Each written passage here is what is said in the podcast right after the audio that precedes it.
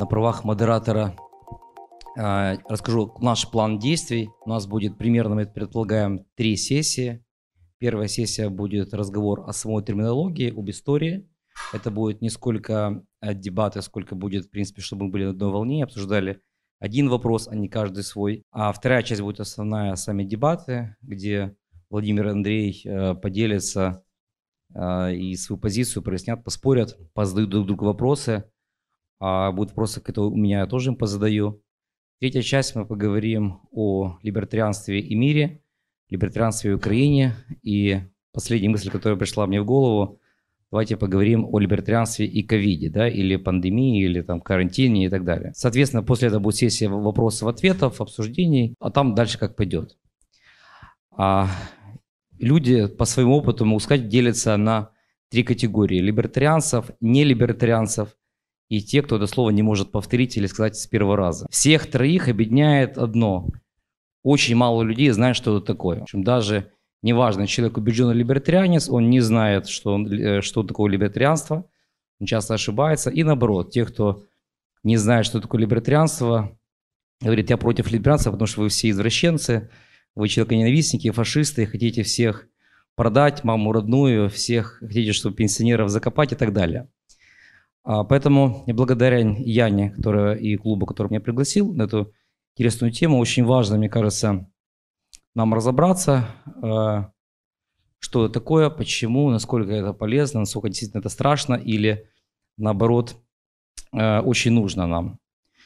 Начну я с этого определения и дальше я передам эстафетную палочку Владимиру Андрею для того, чтобы, опять же, как мы определились, с терминологией, что же такое либертарианство. Потому что я зашел в Википедию украинскую и сейчас садился за голову, потому что там мало того, что там привязали разных анархо-либертарианцев, каких-то там либертинов, ну и так далее. То есть действительно поэтому и считают их не совсем нормальными, фриками. Вот. И действительно термин требует разъяснения. А либертарианство – это мировоззрение, которое считает, что люди э, обязаны сотрудничать добровольно и только добровольно.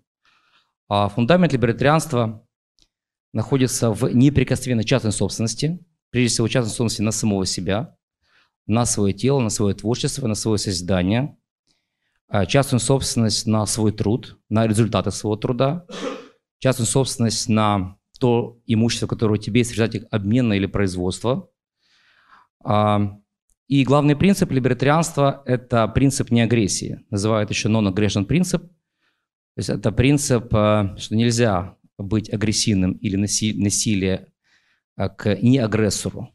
И все. То есть исходя из этих вот простых позиций, того, что это добровольные отношения, что это частная собственность и это принцип неагрессии, исходя из этих вот главных принципов, либертарианцы, собственно, и строят всю свою модель, а, свое понимание мира, как должна работать экономика, э, что должно делать правительство, вообще должно ли оно быть и так далее. Все, перейду теперь слово Владимиру, он может э, поддержать или добавить, или опровергнуть. Да, добрый вечер всем. Э, ну, на самом деле добавить, можно сказать, практически нечего. Владимир очень качественно описал такую вот принципиальную рамку а, такого учения, да, а, я бы, на самом деле, если по-простому и немножко с другой стороны, сказал бы, что. Э, в основе либертарианства лежит принцип а, «каждый сам кузнец своего счастья». Да, то есть э, принцип, принципы, которые описал Владимир, это про, вот еще раз, некую мировоззренческую рамку, а каждый сам кузнец своего счастья – это про индивидуальную ответственность, да, и про то, что на самом деле э, там то, на что э, возлагают надежду разные другие идеологии, э, там, коллективистские идеологии, что вот там вождь спасет или государство спасет, это дирижизм. Ну, они просто для человека, который понимает, что там от его усилий и, э, зависит гораздо больше, чем от фамилии президента, премьер-министра, а, вот если человек понимает это так, э, он либертарианец. Само слово либертарианство, конечно, немножко страшное. Вот. Э, Милтон Фридман, э, если кто еще не читал дорогу к рабству, как раз описывает и резюмирует, собственно, похожие процессы на те, что переживаем мы. Да, такое восстание масс 20-30-х годов прошлого века – под влиянием демографии, урбанизации, новых технологий. Э, так вот, сам э, Милтон Фридман говорил, что мне не нравится слово «либертарианство». Я бы себя называл классическим вигом, ну, тоже непонятно, что это такое, да, лекарство не намного лучше болезни. Вот, поэтому, конечно, с точки зрения того, чтобы стать массовой идеологией, у либертарианства как раз большие проблемы с неймингом, я бы, в общем, про это продолжал думать. Вот. Э, я э, имел удовольствие и, можно сказать, удачу и счастье э, близко общаться с таким практическим либертарианцем Скахой Бендукидзе. Вот. Так получилось, что у нас в итоге уже посмертно, после его смерти вышла книжка «Дорога к свободе». Не я придумал, но это такой хороший ответ на реплику названия книжки Фридмана. Вот. И э, как бы пафос Кахи был в том, что на самом деле э, такой практический, практический либертарианец, практический э, деятель, да, который опирается вот на все эти принципы, конечно, э, для него гораздо важнее сдвигать, сдвигать все время в разных сферах ситуацию к лучшему, чем э, там, вдаваться в доктринальные споры, да, что, ну да, наверное, частное образование, э, образование основанное Владимир, на стимулах. я буду вас перебивать, все-таки надо определиться с термином. Это а. ответственность, э, вы добавляете к моим словам, ответственность за самого себя. Ну, это понимание того, что ты зависишь, твое счастье, твоя судьба зависит от твоих усилий. Поэтому, если коротко, вот так. А, Спасибо. Просто я закончу да. буквально одно предложение про Каху, да, что вот как бы либертарианство как инструментальная идеология, вот, и мы э, видели это на примере Грузии, наверное, в других э, восточноевропейских, центральноевропейских странах были либертарианцы, реформаторы. Это вот попытка не сделать чисто, э, чистую с доктринальной точки зрения какую-то систему, а в тех исторически сложившихся существующих системах везде постараться сделать как можно больше сдвиг вот в сторону тех принципов, о которых так классно рассказал Владимир. Спасибо. Спасибо. Андрей, теперь ваше. Я постараюсь, поскольку у нас определение, я буду чуть-чуть э, строже здесь. А, интересно, что я так понимаю, что оба Владимира либертарианцы, я противник либертари... либертарианства.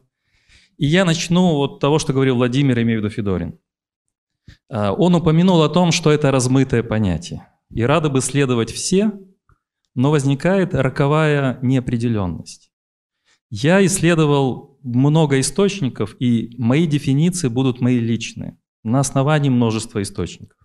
Итак, я дам более широкое, более узкое понятие либертарианства. Широкое понятие либертарианства – это политическое, социальное, философское учение, которое утверждает необходимость ограничения государства ради человеческой свободы. Подчеркиваю, необходимость ограничения государства ради человеческой свободы. Почему это такая узкая? Здесь, видите, нет человек э, кузнец своего счастья, нет частной собственности, нет свободного рынка. Потому что либертарианство имеет три главных значения. Первая дефиниция моя включает все три. Итак, более узкое понимание. Первая фаза либертарианства – это скорее анархизм или социалистическое либертарианство или коммунизм. Он видит опасность государства для личности и утверждает, что именно государство является источником частной собственности. Фактически это фиктивное понятие частная собственность и очень опасное. Поэтому эта часть либертарианства защищает свободу человека от государства, от частной собственности и э, взаимодействует на разных уровнях, от Прудона, от анархизма до марксизма. Но два других определения либертарианства – это уже середина 20 века. Итак, среди этих форм либертарианства есть правое либертарианство. Это либертарианство, которое желает ограничить государство ради человеческой свободы способом предоставления рынку и частной собственности главных факторов свободы личности. То есть право либертарианства делает акцент на свободный рынок и частную собственность. Здесь оно противоположность социализму. Государство – опасность, но не как устанавливающая частную собственность, а как мешающая частной собственности. Поэтому, чтобы быть кузнецом своего счастья, право либертарианства говорит или о нулевом государстве, так называемый анархизм либертарианский в рамках этого движения, или минимальном государстве. Левое либертарианство пытается согласовать свободу и справедливость. Это более сложный путь, и левые либертарианцы дают государству как раз функцию защиты свободы личности от кузнецов своего собственного счастья и пытается выстроить пространство свободы, сочетая рынок, справедливость и определенные ценности. Вот так бы я собрал свой ответ. Итак, мы имеем в первую очередь ограничение роли авторитета политической силы государства во всех, во всех трех течениях. Но каждый из них имеет нюансы. Социализм, анархизм, вот эти все, марксизм – это одна сторона, и левое право либертарианство – другая сторона. То, что озвучивали Владимир и Владимир, это правое либертарианство. Так, чтобы локализировать. Я закончу. А, мы... если можно, раз уж кузнеца, э, такой выпад в сторону кузнецов собственного счастья, а, конечно, ковать нужно в рамках э, законов, совести и Э, десяти заповедей Божьих, поэтому тут, я думаю, у нас нет разногласий. Вот, я просто хотел сказать, что на самом деле мой любимый э, украинский мыслитель это Михаил Драгоманов. Вот, то есть там, почитайте какие-то его тексты, они читаются в 2020 году так же свежо, как в 1890-х годах. И да, очень правильно э, как раз э, это тогда он называл себя анархистом, сейчас бы мы его скорее назвали либералом, потому что он был врагом э, частной собственности, потому что так было модно, но вот базовые позиции да, по поводу прав человека, свобод человека, э, авторитаризма там реально присутствует. Вот это вот просто такая маленькая реплика на, в ответ на ваш легкий, легкое поглаживание кузнецов. Собственно, ну, мне, у меня как э, первая цель наша по терминологии как-то не очень, не очень сложилась, на мой взгляд. А, потому что, смотрите, я предлагаю не обсуждать все виды э, либертарианства, которые есть, э, и социализм, и марксизм, и левые, и анархисты. Я предлагаю говорить о каком-то одном виде. Давайте. Потому что э, если смотреть э, в классическом виде, у меня второй был вопрос, кстати, про историю вообще либертарианства. Можете, Андрей, вы теперь немножко... А, вот, Владимир, вы... дело в том, что это неизбежно, вы понимаете? Дайте мне, пожалуйста, минутку, чтобы я объяснил, потому что я этим давно занимаюсь. А если мы не разбираемся с версиями, мы попадаем в туман, и тогда мы хотим видеть в либертарианстве все самое лучшее. А я хочу показать, что там есть главные версии. И в данном случае мой второй вопрос, вот Яна мне написала, это тоже один из моментов. А чем либертарианство отличается от либерализма? Да, чем? Вот, это же очень важный момент. Потому что я как историк идей еще, кроме того, что я практик, я понимаю, что это история узурпаций и подмен. Например, Милтон Фридман, вот автор книги «Капитализм и свобода» и ряда других книг, объявляет, что именно они, это движение, вдохновленное Хайком, является классическими либералами, классическими либералами. Они это кто? А они это представители вот линии э, Милтона Фридмана и Хайка. То есть меньше государства... неолибералами. Э, нет, э, классическими либералами вот называли Джона Лока, Адама Смита. Ну, вот, мы сейчас уже вступаем в дискуссию, я готов. Я говорю о том, как это я, думал... Я хочу термины, ребят, я, я не спорю. Я хочу, мне задача моя сейчас первая, когда вы будете спорить, но моя задача договориться о терминах. Потому что если мы будем говорить о всех течениях либертарианства, которые есть вообще в природе, вот, но нам, нам нужно что-то одно обсуждать, по-моему. Но я вот. просто объясняю, что не, нельзя обсуждать здесь для меня либертарианство, давайте тогда так, большинство из нас, кто слышит слово либертарианство, так. понимает либертарианство в том ключе, о котором говорили вы. Но это тогда, я здесь как э, философ присутствующий, понимаю, что это определенное смещение угла зрения. Потому что в истории либертарианства произошло ряд узурпаций. Они называют себя не тем термином, который изначально они себе приписывали. Ведь Милтон Фридман считает себя классическим либералом. Многие из них считают себя классическими либералами, понимаете?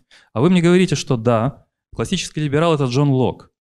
Но это они и сделали эту узурпацию, И в своем последнем, в предисловии в конце книги «Капитализм и свобода» Фридман и говорит о том, что мы вынуждены называть себя уже по-другому, потому что есть плохие либералы, социалистические либералы, которые правили в Соединенных Штатах и в Британии все 60-е, 70-е годы. Естественно, те не согласились бы с Фридманом, понимаете? Абсолютно. А, Поэтому... Ну, э, я просто хочу внести уточнение. Да, на самом деле либертарианство а, в виде, в том виде, в котором оно отождествляется с Хайеком, Фридманом, а, оно считает себя последователями классического либерализма. Ну, конечно, Лок, но в первую очередь э, классический либерализм XIX века, Миль о свободе и так далее и тому подобное. Да? И то, э, тот процесс, который Андрей почему-то называет узурпацией, ну, мне кажется, что это легкая манипуляция да, для историка идей. Э, происходит расщепление, да, происходит становление нового понимания либерализма, почему либералами сейчас в Америке называют левых, по сути, да, там левоцентристов. Или... Это происходит в первой половине 20 э, века, да, когда, э, собственно, вот это вот как бы добавляется к идеям Милля, Лока и прочих, а вот эта идея социальной справедливости, перераспределительного государства, вот, э, поэтому если там убирать слова, которые там, просто эмоционально окрашены, там, узурпация, манипуляция, это естественная э, борьба идей, э, это естественная трансформация идей. Милтон имеет полное право, Милтон Фридман имеет полное право возводить истоки своего учения туда, где, где он считает нужным. Это совершенно корректно что это либерализм, классический либерализм 19 века. Вот, поэтому вот моя просьба к Андрею все-таки немножко э, убрать вот этот вот э, флер э, сенсационности, там, узурпации, который предполагает э, какие-то э, неправильные намерения. Нет, люди работают с идеями, люди интерпретируют идеи, они, собственно, это в этом и счастье человеческой эволюции, да, что мы постоянно можем находить корни э, наших идей 200 лет назад, 150 лет назад. Ни у кого нету э, э, копирайта да, на, на это. Да. А копирайт появляется в результате успеха в борьбе идей. И как раз вот наш 21 век – это полигон для борьбы, вот в том числе этих идей. У меня один вопрос будет к Андрею. А, можете дать э, определение классического либерализма и когда он появился? Ну, и мы тогда уже закончим с терминологией. Начнем. Это очень быстро. Я заодно отреагирую. Во-первых, э, Владимир классический филолог. Он не должен пугаться слова узурпации. Его часто использует святой Августин, когда говорит, что все идеи язычников, Платона, платоников теперь принадлежат нам, христианам, мы их присваиваем, мы их отбираем у них. А по поводу э, либерализма и либертарианства. В том-то и дело, что слово узурпация говорит о том, что ведь есть другие либералы. И если Фридман присваивает себе классическое наследие, Мил, плюс потом еще в 20 веке Исайя Берлин, получается, что он утверждает, что другие либералы не подлинные, не настоящие. И э, мирная риторика Владимира оборачивается достаточно жесткой риторикой этих людей. Они говорят о том, что мы настоящие либералы, а это не либералы, это социалисты, это неомарксисты, это плохие ребята. Поэтому, если мы боремся за наследие классического либерализма, мы должны говорить, что мы либералы, а они нет. Теперь ответ на вопрос о либерализме. А, он возникает в 17-18 веке. Очень разные источники говорят о разных авторах. Обычно выбирают Джона Лока, Адама Смита, э, это 17-18 век, 19 э, век Джон Сюарт Миль, Исайя Берлин 20 век. Это набор философов основных. А чем отличие, на мое, мне, по моему мнению, либерализма от либертарианства? На самом деле это очень сложно. Вы нигде не найдете в источниках это четкое отличие. Я ручаюсь. Это очень сложная аналитическая работа.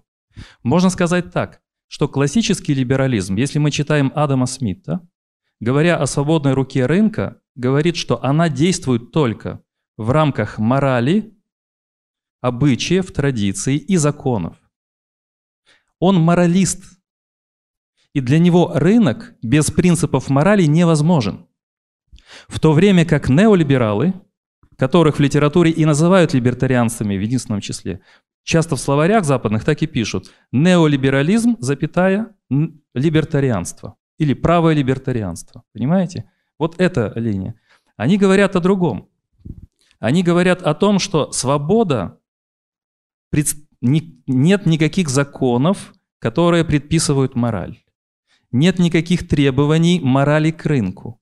Нет никаких требований морали к политике. Вот главная черта отличия между либералами и либертарианцами. Либертарианцы не допускают мораль в нерегулируемый рынок. Они считают, что мораль – частное дело каждого. Поскольку ни государство, ни моральная система не должны давить на индивида. Свобода так свобода. Каждый имеет свои предпочтения моральные. Мы живем в 21 веке, где много систем морали. Поэтому с середины 20 века неолибералы или либертарианцы стали и делать упор больше на рынок и частную собственность. Фактически это гиперэкономизм, а классические либералы еще требовали моральные принципы и религию. Потому что для них освобождение было связано со свободой конфессий, свободой вероисповедания, но религиозной основы. Лок был религиозным человеком, Миль был религиозным человеком. Современные же либертарианцы вы отбрасывают мораль и религию как регуляторы наших социальных отношений, оставляя только рынок и частную собственность. В этом я вижу опасность либертарианства. Вот я как раз описал историю подмены, или, если более громким словом, узурпации.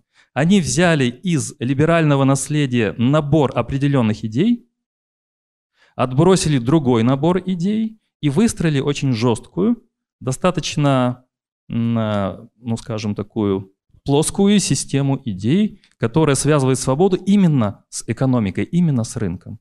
И тогда кузнецы собственного счастья, мы будем в дебатах о плюсах и минусах говорить либертарианства, это люди, которые говорят, успех – это практически экономический успех. Кузнец своего счастья – это бизнесмен. Человек, который достигает успеха, это достигает успеха в бизнесе. Все остальное уже второстепенно. Вот для меня это опасность этой подмены. Почему я так говорю? Я на самом деле совершенно не агрессивен, очень спокоен, благожелателен. Я просто хочу, чтобы у нас было в таком эмоциональном ключе немножко. Ничего, можете быть агрессивным. Ну, я просто я, хотел я бы, против. извините, короткая реплика. На самом деле принцип неагрессии – это, может быть, один из самых моральных принципов, да, который только вообще выдвигалось человечеством. Коллеги, я... Нет, при, принцип неагрессии, о котором говорил э, Владимир в самом начале. Не знаю насчет, э, как аудитория с первым, э, справилась ли панель с первым вопросом. 20 если минут вас, про терминологию Если у вас герои. четкое понимание, что такое либертарианство, я, чтобы закончить этот уже разговор, я действительно вчера, кстати, закопался в Википедию, и, кстати, классический либерализм очень по Википедии русской, еще раз там я английскую смотрел, Википедию украинскую, русскую, очень похож на либертарианство. Но э, для того, чтобы этот вопрос завершить, я э, считаю, что нужно изучить еще историю э, революций, либеральных революций, ими так и назывались, американская революция, французская, английская, вообще революция на всей территории Европы, как раз 17, 18, там, 19 века, э, которые были э, подвержены идеями и Джона Лока, и идеями этого либерализма, который действительно, вы правильно говорите про узурпацию, либертарианцы тоже обвиняют э, как раз э, социалистов в узурпации слова либерализм, да, вот, и действительно, вот тут действительно вот э, Андрей прав по поводу узурпации, там все у всех, все как бы берут, то есть идет война неймингов, бренд, брендов и так далее. А, спасибо коллегам за... Ну, секунду, Владимир, да. это же самый, на самом деле, вам кажется, что я ухожу в профессорские штучки, мне ничего не кажется. Я, я очень практический да, человек, ваш, потому ваш, что... Ваш дебют, дебютант. Э, потому что если человек хочет выбрать набор идей, он должен понимать, что очень часто за ними кроется совершенно другая система. Он хочет действовать правильно, поэтому он должен понимать, какая нагрузка смысловая его базовой доктрины. Иначе он попадет в ловушку. Спасибо. Да, просто как классический либерал я полностью поддерживаю ваше стремление выстраивать самостоятельно свою как бы, э, жизненную дорожную карту. А, вот. Я себя считаю классическим либералом. Ну, слово либертарианство, я еще раз повторю, оно настолько не, не живое. Вы можете, кто-нибудь может здесь из присутствующих придумать слово, которое заканчивается на «анство» и имеет при этом э, какое-то нормальное «а»? Хулиганство, поганство, ну, в общем, Чванство. Ну, и так далее, чванство. Вот, э, я не знаю, я, я, я готов там подписать шестой номер Forbes лично э, правой рукой любому, кто придумает хорошее слово на «анство». Вот. Поэтому давайте вот как бы не вокруг слов, а вокруг идей, да, потому что идеи важнее слов. Как раз, Владимир, вам слово. В общем, вам первому А, теперь ваш, ваши аргументы, теперь давайте поговорим по поводу либертарианства или любого другого слова, выбирайте, которое вам нравится. И э, ваши пять минут, э, ваша позиция, Ну, ваши аргументы. Во-первых, во-первых, вы либертарианец или нет? Я классический либерал. Классический либерал. Ну, можно назвать меня либертарианцем, но э, либертарианство это классические либералы с набором неких хиперских, хипстерских, да, и, э, там, проблематик, да, которых не было в 19 веке, да, там не было в 19 веке войны с наркотиками, да, которая там поломала миллионы судей в Соединенных Штатах, да, и из которой вот, вот еле-еле вот сейчас страна выбирается. Вот, поэтому Так, классический я наж- либерал, нажимаю. да, а, значит, почему я, почему я не консерватор, да, как э, спросил себя однажды. Очень хорошая статья э, как раз, э, блин, Хайека, да, или Фридмана. Хайек или Фридман написал, почему я не консерватор. Э. Sorry, уже ум за разум. Ну, почему я не консерватор, наберите, вам Google сразу выдаст э, одного из двух основоположников свежей версии классического либерализма. Вот, э, я считаю, что на самом деле вот этот принцип свободы, свободы, ненасилия, самостоятельного поиска э, пути в жизни, ну, это вот то, что на протяжении истории человечества единственное, что работает. Это то, что работает на протяжении, особенно хорошо, на протяжении последних 250-300 лет, да, когда вдруг внезапно э, свободное предпринимательство, свободное э, обращение с идеями, э, отказ от э, государственной церкви, э, э, это то, что принесло э, ну, просто потрясающие, фантастические результаты. Кратное увеличение, э, я не говорю уже даже об уровне, я говорю кратное увеличение продолжительности жизни. Э, Ну, сравнить любого здесь присутствующих с Наполеоном, ну, Наполеон это просто бедное, жалкое существо, э, у которого были плохие зубы, потому что не было медицины, э, у которого был маленького роста, потому что его очень плохо кормили в детстве на Корсике. Вот. Откуда это взялось? Откуда взялось то, что мы сейчас сидим в самой бедной стране Европы, да, по душевому ВВП, самой экономически несвободной стране Европы? А, Откуда взялся этот цвет, этот э, декор? А, Потому что даже здесь это работает. Да, с, э, это результат инициативы людей, это результат э, творчества людей, э, это результат того, что все здесь присутствующие понимают, что, вот, к сожалению, э, там, наши министры – это ну, такие эфемерные создания, с которыми, там, наверное, лучше дела и не иметь, э, потому что ну, бессмысленно. Э, Это такие мастера такого разговорного жанра и еще немножко там, я еще немножко шью. Поэтому я исхожу из того, что, а, э, классический либерализм морален, да, потому что моя свобода, э, свобода моих детей, да, это, разумеется, моральная свобода. Да, я считаю, что мы должны нести в мир, извините за э, эм, такое немножко канцелярское слово, побольше позитива, побольше конструктива, да, потому что ну, создавать гораздо интереснее, чем разрушать. Э, Дарить гораздо интереснее, чем брать. Вот. И э, как бы альтернативные ответы на вопросы, где ключи к счастью, где ключи к прогрессу. Да, либертарианство обычно про- противопоставляется дирижизму, да, и э, то, что американцы называют социализмом, да, мы бы назвали в Европе дирижизмом, да, то есть увеличение, увеличение роли э, государства, перераспределения. Э, Но я не верю в то, что э, вот такая постоянно сидеть на игле, да, сидеть на игле государственной помощи, э, это способно привести человека к совершенной жизни. Да, мы как общество должны поставлять плечо тем, кто оказался в тяжелой ситуации. Но поста- поставить плечо и оставить этого человека на всю жизнь на вот этой присоске, ну, я считаю, что это просто аморально. Вот. Поэтому, если коротко, вступайте в либертарианскую партию, добивайтесь успеха. А, И это, на мой взгляд, самое интересное, что может быть, а, прокладывать дорогу вперед самостоятельно. Тем более в 21 веке. В 21 веке, когда индустриальное общество закончилось, закончилось даже постиндустриальное общество. И ни один министр, ни один э, think tank не расскажет там, моим детям, какое получать образование, потому что все профессии э, умирают там ну, очень быстро, да, и это часть нашего пейзажа, который в 21 веке меняется еще быстрее, чем в 20 вот, Поэтому будьте кузнецами своего счастья. Спасибо, Владимир. Андрей? Сейчас я, даже, я думаю, я думаю, на что мне возражать. Потому что э, в данном случае Владимир так выстроил свои тезисы, э, что в принципе, вот он против слова узурпация. Давайте не узурпация. Давайте так. Он объявил все достижения человечества, увидел их источники в либерализме. Э, я пока форму его аргументации. Итак, все лучшее за последние 250 лет на самом деле произошло благодаря либерализму. Это первый, первый тезис. Второй. Неужели вы против всего этого самого лучшего? Дол- долго жить, э, иметь хорошие зубы, хорошо кушать, быть кузнецом своего счастья. Вы же не против всего этого. Это все прекрасно. Это второй шаг. А потом он делает вывод. Так вы против либерализма? Где здесь ошибка в рассуждении? На первой фазе.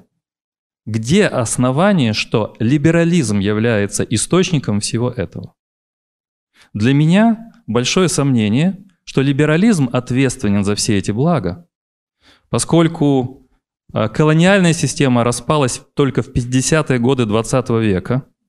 Мы говорим о индустриальной революции, а в то время между европейцами была поделена вся Африка, потом Ближний Восток, Индия. Громадное количество финансов, благ за счет дешевой или бесплатной рабочей силы миллионов людей шло именно в несколько центров мира. Когда же Соединенные Штаты стали центром мира после 1945 года, это также был центр и периферия. И понятно, что когда мы говорим о кузнецах своего счастья, нужно было ехать в один из центров, в Лондон, Нью-Йорк, как когда-то нужно было ехать в Париж или в Вену. Поэтому для меня не является очевидным и обоснованным, что либерализм является причиной этого. Скорее, либерализм тонко пристроился на достижениях человека в 20 веке, не в 19. Потому что в 19 он означал нечто другое. И потом играет с нами в азартную нечестную игру. Он говорит, вы хотите все самое лучшее отбрасывать, значит, тем самым вы атакуете меня. Но э, мои исследования истории, истории политических идей, истории культурно-экономической так не утверждают. Я бы сказал, что здесь, переходя к позитивной части, я бы сформулировал это так. Где я вижу главные опасности либертарианства? Вот той версии, которую он взял у либералов, либертарианство. Мне кажется, что он исходит из нескольких презумпций ошибочных. Первое. Ложное понимание человека. Он делает ставку на активного, ответственного, хорошо образованного индивида. Таких индивидов меньшинство. Второе. Он не объясняет, как этот индивид делает свой выбор.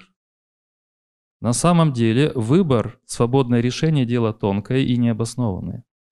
В третьей части я покажу, что либерализм не имеет будущего либертарианства, потому что он строится на ложной антропологии и ложной психологии.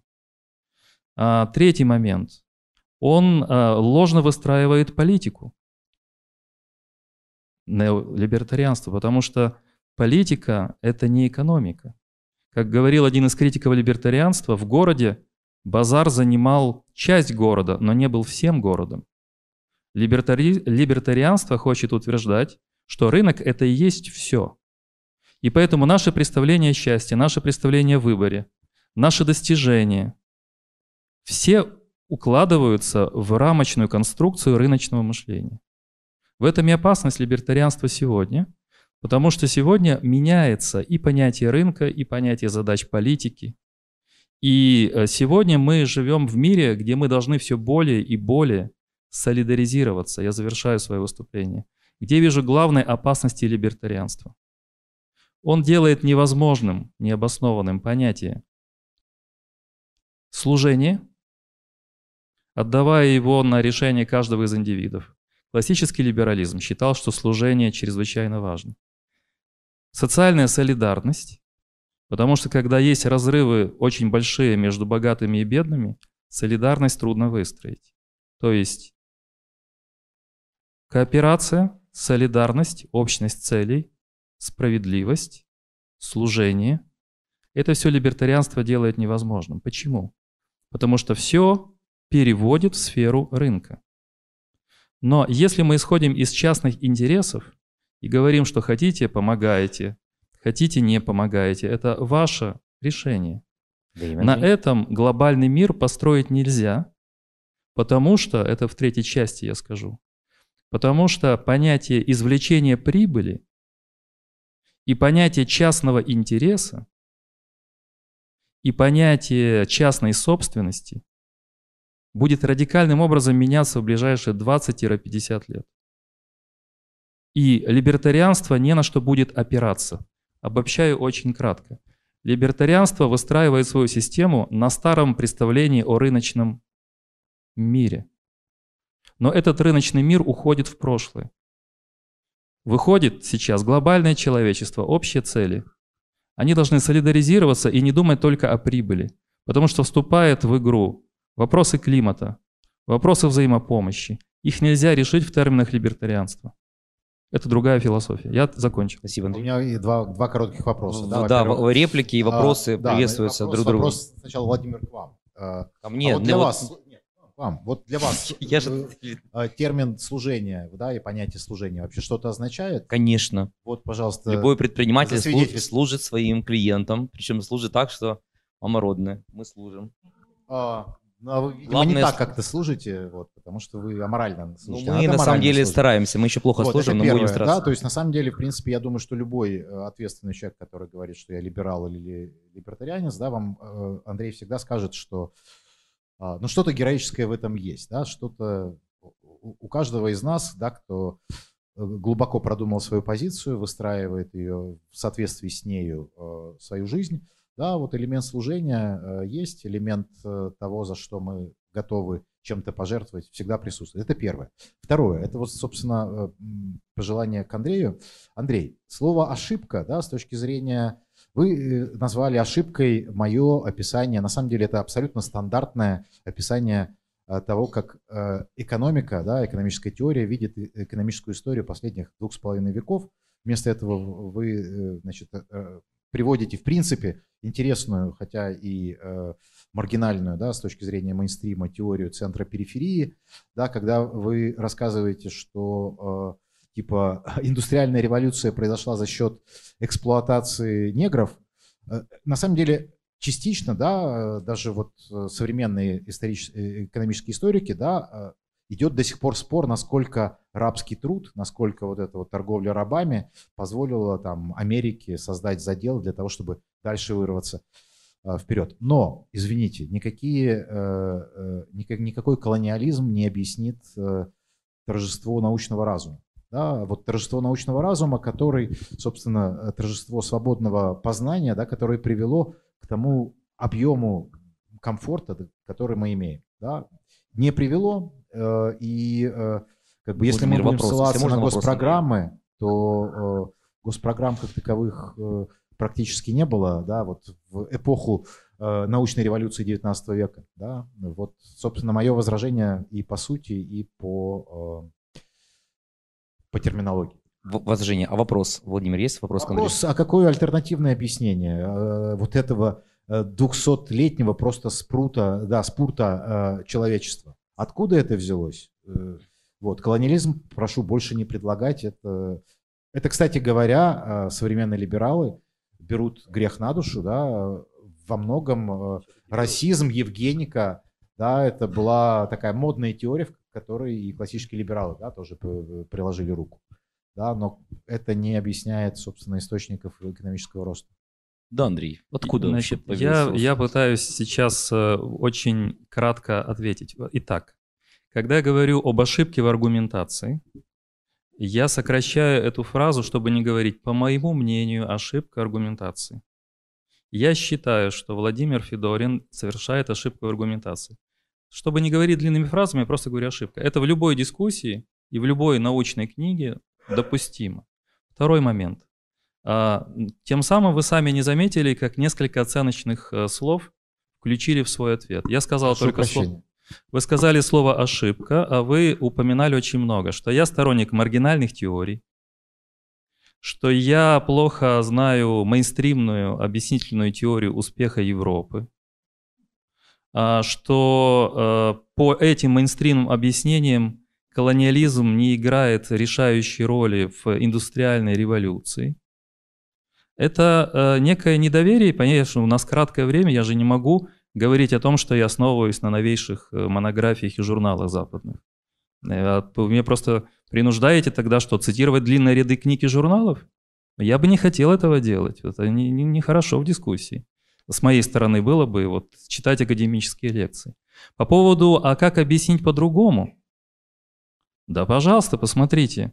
До, две, до 1918 года Европы были империями с аристократическими домами в центрах Европы,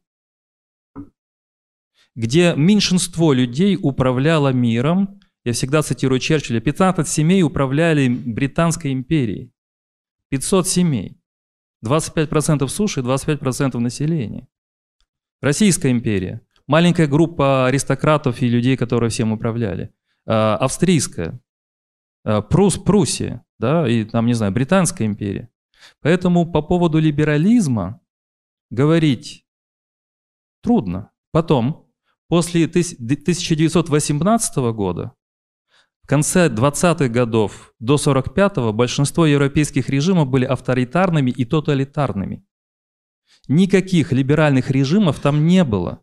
Ни на Балканах, ни в Скандинавии, ни в центре, ни на западе Европы, ни на востоке в Советском Союзе. Никакого либерализма в Европе не было. А тот либерализм, о котором мы говорим после 1945 года, третья фаза, возникла не, с помощью тех вот идей, о которых вы говорите, а в контексте противостояния двух мировых сил, которые соревновались в этой борьбе, которые использовали отнюдь не те средства, о которых мы говорим. Это часто было больше военная сила, это много было других факторов. И между ними третий мир пытался встроиться. Это моя краткая история. Поэтому я тут ничего нового не говорю. Нил Фергюсон тоже так говорил в дискуссиях. Мы не, не надо идеализировать вещи, которых не было. Были монархии, были империи, были тоталитарные, авторитарные режимы. Был советский капиталистический блок. И мы говорим об истории либерализма, о его оправданности только с 1991 года. Но удивительным образом он не прижился в большей части мира, который должен был по этому сладкому рецепту либертарианства прыгнуть в 21 век. В основном рухнули. В основном рухнули, они прыгнули Андрей, вперед. ну куда же рухнули? Ну, сори, ну, блин, ну, Сейчас, ты 30, 30 лет вообще небывалого экономического роста во всем мире.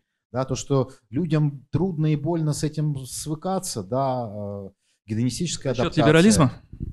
Насчет э, экономического роста и насчет успеха За счет- тех идей, рост за счет либерализма? 90 Конечно, конечно. Рост глобальной торговли, э, приватизации по всему миру. Нет, ну, нынешний мир гораздо э, свободнее экономически и не только экономически, да, и с точки зрения разных, самых разных социальных категорий. ну, Андрей, ваш Это вопрос, работает. ваш вопрос Владимиру. Это, мне просто это вопрос дискуссии. За счет чего? За счет торговли, за счет э, того, что мы можем наши, наши силы, да, наши э, таланты да, использовать на гораздо большем рынке. Э, Мой вопрос. Гораздо продуктивней. Мой да, воп- понятно, радио Владимир, есть, а счастья нет. Но вопрос- это не значит, что радио нужно э, выкинуть в мусорку. Нет, нет, это другое. Мой вопрос к вам. Э, Вы сказали, во-первых, э, либертарианство и торговля – это разные вещи. Торговать могут и пираты, торговать могут и империи. Это такой вопрос. Да, Это, Вы не можете обеспечить я вам зад- 3-5% рост торговли э, э, на протяжении 30 Позвольте лет задать вам вопрос, торговли. Владимир. Если вы пират, пират это вот... Позвольте задать вам хакнул вопрос. Владимир. Потом пираты стали, норманы стали потом отличными служаками и экономистами. Мой вопрос к вам. А На каких либер- либертарианских идеях со свободой человека и прав человека Китай за два десятилетия э, взорвал свой ВВП и стал главной экономической За силой мира? Три с половиной десятилетия, да, и в начале Меньше. была, в начале, в начале, да, все началось с аграрной реформы, да, с того, что коммунистическая партия э, Китая да, сотни миллионов э, китайцев, которые сражались, сражались, да, за то, чтобы вычерпнуть, вычерпать кучу, навозную кучу дерьма, да, и повести ее куда-нибудь на рынок, да, а, чтобы там повыгоднее продать, да, это был единственный ресурс, потому что они не могли возделывать свою землю и продавать продукты своего труда. Это, Вопрос это простой. самая, Китай это либеральная самая, страна. Это, Китай либеральная это страна. самая глубокая, может быть, либеральная революция там за последние десятилетия. А либеральная страна или не либеральная страна, это же всегда микс.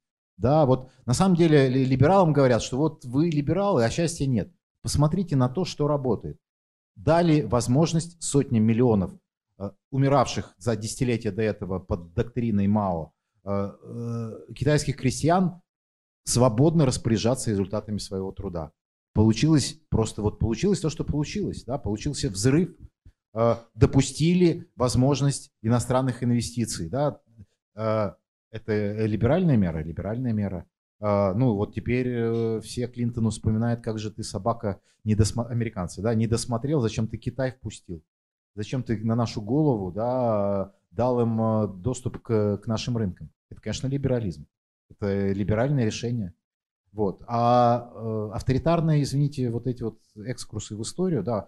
Кстати говоря, я хочу сказать, что на самом деле мы с Андреем единомышленники. Да, вот мы так спорим, как У меня могут позиция вредного человека обычно. единомышленники, да. А, а я, кстати, вам советую очень, вот я прочитал, а, это было ваше выступление на одном из заседаний SEO Клаба с «Украинской правдой», да, и там, э, в общем, изложены ваши аргументы. Вот, вот всем советую прочитать. Это реально, ну, я как ли, либерал, либертарианец бы подписался под каждым словом. Да, вот э, оказывается, парадоксальным образом можно иметь разную историософию и даже футурологию, потому что я-то как раз считаю, что идеи свободы, идеи свободного выбора это, это то, с чем, к сожалению, для очень многих людей э, придется столкнуться в 21 веке в поисках индивидуального счастья. Вот. Но мы про это можем потом поговорить. Понимать, я просто, секундочку, я просто, я же не хочу быть таким вот, э, не знаю, каким-то бульдогом, который разрывает кого-то. Я наоборот хочу конструктива. И здесь мне кажется, что вы, Владимир, э, сближаете либерализм с э, нелиберальными вещами. Ведь свобода – это не обязательно достояние либерализма. Ну, крестьян освободили в России в 1861 году. Что это, либеральная страна? Распоряжать... Либеральная – это либеральная реформа. Ну да, но при этом при монархии, при жесткости и так далее. Я к тому, что если мы употребляем в таком широком значении слова либерализм, то мы находим его в Римской республике, мы находим его в греческих полисах тогда. Я все-таки сторонник того, чтобы более узкое, строгое значение либерализма определять, чтобы отделять его от современного республиканизма, от современного неомарксизма. Иначе мы тогда все будем считать либерализмом, одним сплошным телевидением. Все, где есть свобода, самореализация, где есть торговля, где есть э, создание каких-то своих продуктов, мы будем называть либерализмом. Вот я против этого. То есть здесь просто очень широкое значение. Оно все поглощает, понимаете? Э, например, технический прогресс или разум. Причем здесь либерализм?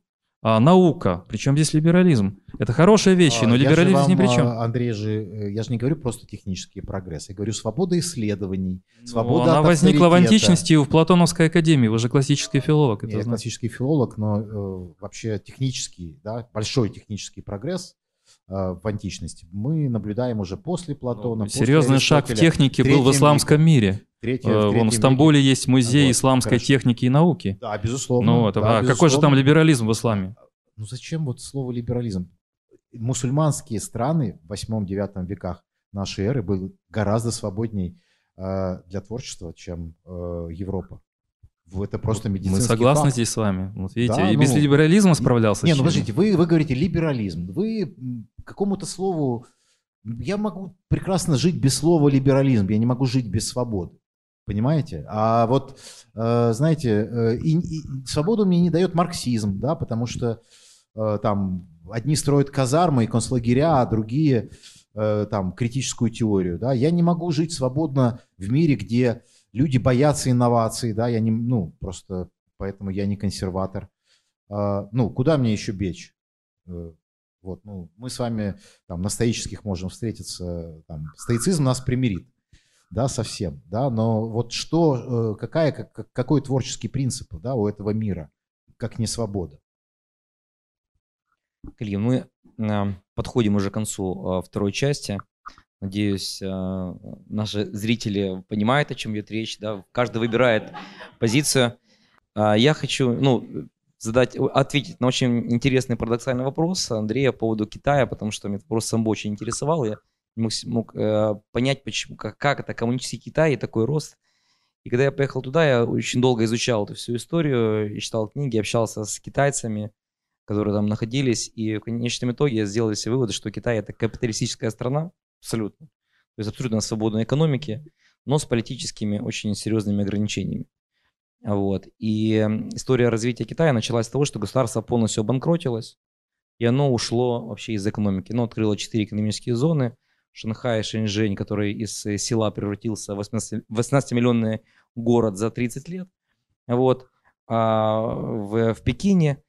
И когда э, да, полностью то есть ушло, даже забором огородило, то есть там не было ни правительства, ничего. То есть абсолютно полная свобода которая остается до сих пор. Кстати говоря, там э, сотни миллионов ФОПов, таких как у нас, и есть просто людей, которые даже не регистрируются ФОПами, и их государство не замечает, потому что их огромное количество. Там действительно абсолютно свободная экономическая страна. Но, а, как в любом обществе, и в Штатах в том числе, и в Европе, как только экономика начинает сильно расти, государство возвращается. То есть оно обанкротилось, оно сдалось, оно ушло, как только началась кровь, э, а мы же, знаете, мы же сами, мы, мы подпитываем же э, правительство, чиновников, кровь пошла, они настали сильнее, и действительно э, пошла уже там другие истории. истории.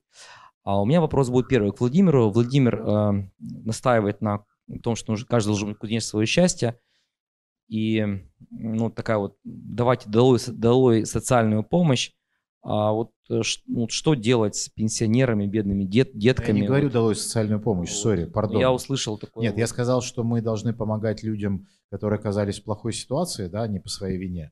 А сажать Вообще их... либертарианство предполагает а... помощь э, э, людям, которые попали в беду или вот э, ну, Слушайте, деткам, мне, мне, если честно, я же ну, нету Евангелия либертарианства, да, ну мне пофиг, да, что там сказано, да, я, я понимаю, что Э, любое нормальное общество да, будет там, э, либо частным образом, либо найдет способ э, коллективным образом да, поддержать тех, кто оказался в плохой ситуации не по своей вине. Это вот как бы первый срез. Пенсионеры. Да, это большая, большая фискальная проблема для Украины, и нужно, нужно делать, нужно проводить реформы, извините за... за Вы говорите языком один, чиновника, говорите сейчас. Ни один вменяемый политик э, либеральных э, обсуждений не выйдет и не скажет пенсионерам спасибо, э, все свободны, деньги кончились. Что скажет либертарианец про это, про это... Не, ну смотрите, Маргарет Тэтчер, либертарианец или, или не либертарианец? Да, Маргарет Тэтчер э, сохранила NHS, да, она даже побоялась подступить к национальной службе здравоохранения, которая, ну, в общем, реформируется уже создана в, на социалистической волне в, во второй половине 40-х, и с тех пор там десятки раз реформировалась, но это священная корова. А, есть вещи, которые, которым даже либертарианец не подойдет. Да? А, на самом деле либертарианец Бендукидзе в Грузии ну, обеспечил новую философию пенсионной системы. Да? Платим посредством, но платим. Да? И платим больше, чем номинально было до того, как Э, нормальное правительство пришло к власти. И постоянно индексируем. Но понятно, что мы э, платим столько, сколько может платить не самая богатая страна. Да? Поэтому, слушайте, ну, человек, который выйдет и скажет, ребята, я все пенсии отменю, это не либертарианец, это просто сумасшедший. Вот, вот Спасибо, Владимир. И вопрос к Андрею. А, очень интересный вопрос был от Владимира. Так за счет чего произошла промышленная революция, за счет чего прошел этот экономический рост дикий, который 250 лет – а, потому что вы говорите про империи. Действительно, в Европе не удалось либеральной революции достичь больших успехов, но то, что они, все равно это была революция, все равно они отвоевали у церкви, у монархов э, какую-то власть, э, э, ну, свободное предпринимательство, сделало возможным вообще и промышленную революцию, и богатая Европа, кстати, сейчас благодаря вот этим 17, 18, 19 векам. Но в Штатах-то не было империи. То есть за счет чего а Штаты, кстати, Штаты стали страной номер один а, в 19 веке. Они уже в начале 20 века, эта страна была номер один с точки зрения экономического роста. А за счет чего все-таки произошел экономический рост, на ваш взгляд? Ну и вопрос, который меня так вот мучает. А вы что-то говорили о том, что что-то не так будет с частной собственностью через 20 лет, 30, и с прибылью. Что вы имели в виду? Это мы поговорим, наверное, Боюсь. наверное, в третьей части поговорим, да? э, Вот Хорошо, на последней. давайте перенесем в третью часть, хорошо. Сейчас вот просто вы мне... Все-таки Штаты, что, что такое, что там было вообще? А, Вот сейчас вы задаете вопросы, которые не могут уложиться в одну минуту. Я могу сказать кратко, да, но это не для Придется краткого кратко, ответа. Андрей. Я понимаю. игры. Ну, хорошо, давайте тогда слоями, краткими предложениями. Первое предложение. История, согласно которой либерализм в Европе что-то отнимал у церкви, у монастырей, у какой-то несвободы, эта история была придумана пропагандистами определенного движения в Европе. Последние исследования показывают, что первые банки были банками католическими, а церковь всячески развивала экономику еще с X-XI веков. Это были аграрные комплексы, это было техническое оснащение, это были новые типы труда. Первая наднациональная корпорация – это аббатство Клюни. Она обеспечила единство Европы. Монашество создало Западную Европу и подготовило урбанизацию. А Реформы Папы Григория VII создали европейские города, куда приехали ремесленники, купцы, стали торговать и производить под эгидой Римской Церкви. Из Римской Церкви вышли все университеты XIII века. Их права гарантировали епископы или папа непосредственно. Вся свободная наука и дискуссии возникли в XIII веке. Банки возникли и того раньше, в XII веке. Фактически, дальнейшее развитие Европы в 17-18 веке – это логическое продолжение курса, возникшего в западном средневековье. Не было никаких разрывов. А вот по поводу собственности это А интересно. по поводу Штатов? По поводу штатов здесь очень кратко так. Э, Во-первых, это большая доля рабского труда южных штатов. С этим Ю- Южные Штаты были бедные, кстати. Э, Северные Штаты были Эконом- богатые и развитые, промышленность. Это тоже факт. А южные были сельскохозяйственные и бедные. Э, есть и другая точка зрения. Есть и другая точка зрения, что рабство сыграло большую роль в развитии американской экономики. Второй момент. Э, Главные группы переселенцев и вот то ядро, которое было Соединенных Штатов, это были европейцы. Когда мы говорим, а что такое вот чудо Штатов? Кто был? Это были э, англи- англичане, субъекты английского права. Это были голландцы, это были немцы.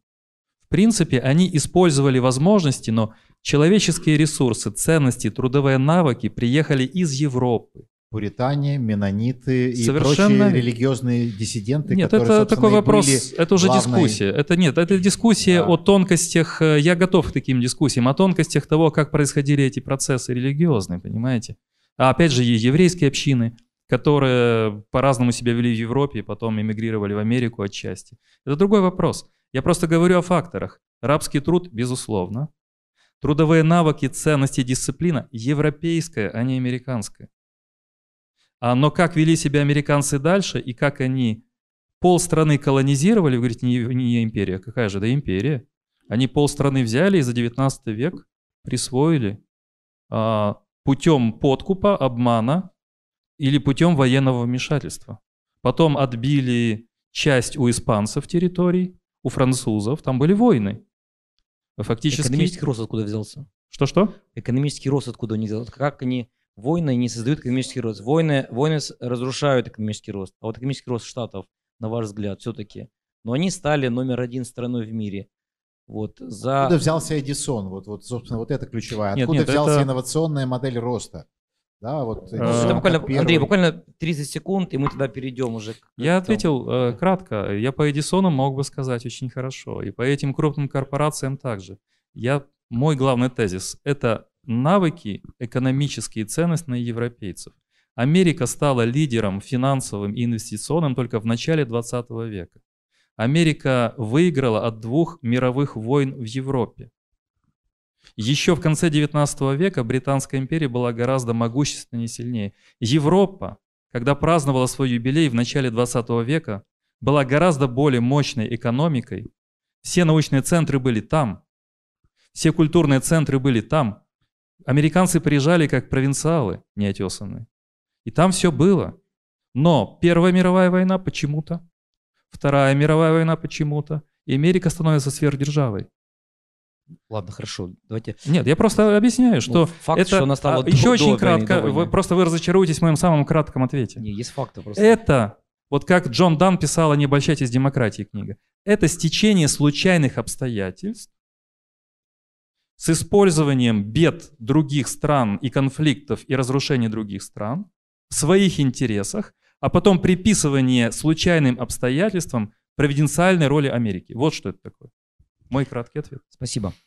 Коллеги, а, предлагаю перейти к, к заверш- завершению нашей, нашей дискуссии. И, а, как я уже говорил, я предлагаю выбрать тему а, либертарианство, свобода и сегодняшняя ситуация с пандемией. Вот ну, факт, факт, что сегодняшняя ситуация в мире, которая происходит, ну, во-первых, а, всей медициной так или иначе э, владеет государство в разной степени. В каких-то странах большая степень частных клиник, а в каких-то странах, э, вот как в Украине, в меньшей степени. Но регулирование а, медицинской сферы, конечно, фармацевтического бизнеса полностью регулируется государством на сегодняшний день. Вот. Ну, а что говорить о карантинах и об э, ограничениях, о запретах, то, конечно, государство, а, ну, на моем веку, да, там так, я еще такого не видел, ну и многие, думаю, никто из вас этого не видели, как можно так взять и ограничение свобод э, тотальное, да, попрание всех прав и так далее.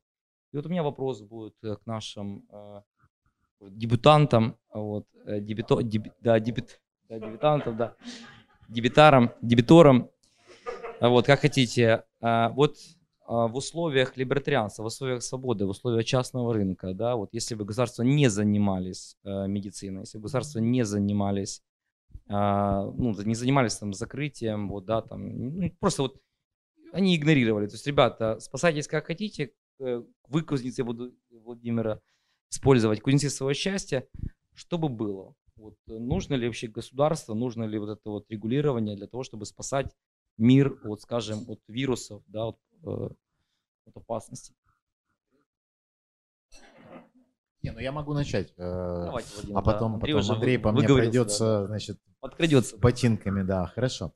А, Смотрите, ну, во-первых, э, ну, э, знаете, самое, сам, э, с чего начинается, на мой взгляд, э, европейский экономический рост, и вообще европейская рациональная философия? С трех слов. «Que sais-je?» Да, это «что я знаю?» Э, Там а, одно из выражений Монтеня, да, в его эссе.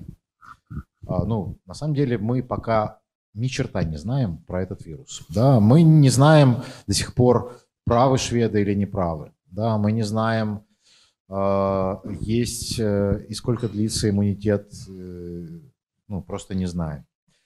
Вот, но мы знаем некоторые вещи. Да, мы знаем некоторые вещи, что, например, FDA, да, э, могло бы, это агентство, которое отвечает в Штатах за регулирование медицинских инноваций, да, ну, мы видим, что они точно действовали э, очень, я бы сказал, медленно, очень забюрократизировано, очень политизировано. Вот, и тут мне трудно сказать, что государство сыграло какую-то хорошую роль. Э, Ну, государство в той части, в которой бюрократия. Э, Государство в той части, в которой политики, да. Ну, политики просто с большим сначала испугом, а потом с большим удовольствием воспользовались волной, что давайте мы сейчас будем спасать жизни и все будем запрещать. Да, давайте вот всех рассадим там по... Вот, это тоже, кстати говоря, э, ну, просто э, требует вообще специального исследования, еще мало, ну, мало хорошо структурированных данных. Вот, э, значит, но мы знаем также, что во многих юрисдикциях, да, э, ну, практически во всех юрисдикциях, да, и без локдаунов люди сами начали сокращать свое присутствие в опасных местах, да, то есть без всякой команды сверху, без всякой э, черной зоны, красной зоны, э, прочих зон. Четвертый факт, да, а, что лучше всего на первых порах с этим э, сработали государства, которые перед этим уже сталкивались с э, такого рода вызовами, да, с первым САРСом. Да, это, это Тайвань, это Корея, это Япония, Э, вот. Но при этом мы видим, что это все равно э, там не спасает от, от второй волны, да, там в Японии сейчас идет такая динамика. Вот. Поэтому очень много неизвестных. Вот. И тут, как я считаю, максима про каждый кузнец своего счастья работает в статистически значимых масштабах гораздо лучше, чем локдауны, да, которые могут сработать только один раз, да, потому что потом у 90% стран мира просто нету никаких денег на то, чтобы держать э, голодных людей дома. Вот. Поэтому я бы здесь дал ответ не идеологический, а просто исходя из критического мышления и здравого смысла. То да. есть оставить все как есть? Или, или... Ну как оставить все? Каждому человеку максимально осторожно и аккуратно подходить к тому, что он делает. Не питать иллюзий насчет того, что такие грубые инструменты, как э, локдауны да, или там жесткие карантины там, приведут к какому-то среднесрочному результату. Ну, мы не знаем. Ну, вообще вот такие эпидемии, они двухволновые. Да? А, то есть вторая волна была там все... Мы, мы все понимали, э, кто внимательно изучал, что вероятность второй волны очень высока, да, что и вторая волна, э, как было в случае с, испанкой, выше, э, чем первая, да. А, будет еще и третья волна, она была, ну, я полагаю, что будет третья волна. В случае с испанкой была, она уже была не такая высокая, но она была. Вот. А государство, как мы видим, в подавляющем большинстве стран к этому готовы очень плохо. Э, ну вот, в общем, давайте на Украину посмотрим. Да, давайте посмотрим даже на Польшу, которая гораздо более организована, но там сейчас разворачиваются полевые э, госпитали, да, то есть фактически, да, такая экстренная э, реакция на то, что, в принципе, можно было предсказать еще там 3, 4, 5 месяцев назад. Спасибо, Владимир. Андрей, ваше мнение, вот э, эта ситуация, которая сейчас в мире происходит, она э, льет воду на вашу мельницу, ваше мировоззрение, вашу теорию, она подтверждает правоту вашей теории или опровергает? А, попробую так очень такими ясными фразами. Я начну с самого начала нашей дискуссии. Просто мне кажется, сейчас идет антилибертарианство тотальное вообще во всем мире. Да, я, мне кажется, да, это пример, пример э, поломки всей машины. Мы видим только первые элементы. Пойдут дальше цепной реакции все эти вещи. Вот посмотрите. Мы начинали с того, что определяли либертарианство как учение, основанное на свободе. Как будто мы знаем, что такое свобода. Почему я говорил, что она исходит из ложной антропологии? Потому что многие современные, не многие, а почти все когнитивисты, нейрофизиология, нейропсихология, вообще отказывает человеку в том, что он может выбирать, что он может сам решать, и что у него есть свобода воли. Это очень сложные вещи. Но что скрывает либертарианство, делая акцент на свободе? Дело в том, что свобода не существует в том абстрактном виде, как это описывали. Делать то, что хочешь, и не делать то, что не хочешь. На самом деле мы не можем делать то, что мы хотим, потому что либертарианство и либерализм должны были много запрещать. Начиная с того, что не все типы поведения разрешены. Не все схемы взаимодействия разрешены. И тут возникает вопрос, а кто определяет те типы поведения, которые допустимы и недопустимы? И вот здесь последние десятилетия показали очень смутное представление о том, какие типы поведения недопустимы. Или милят утверждение, догма, что наша свобода заканчивается свободой другого.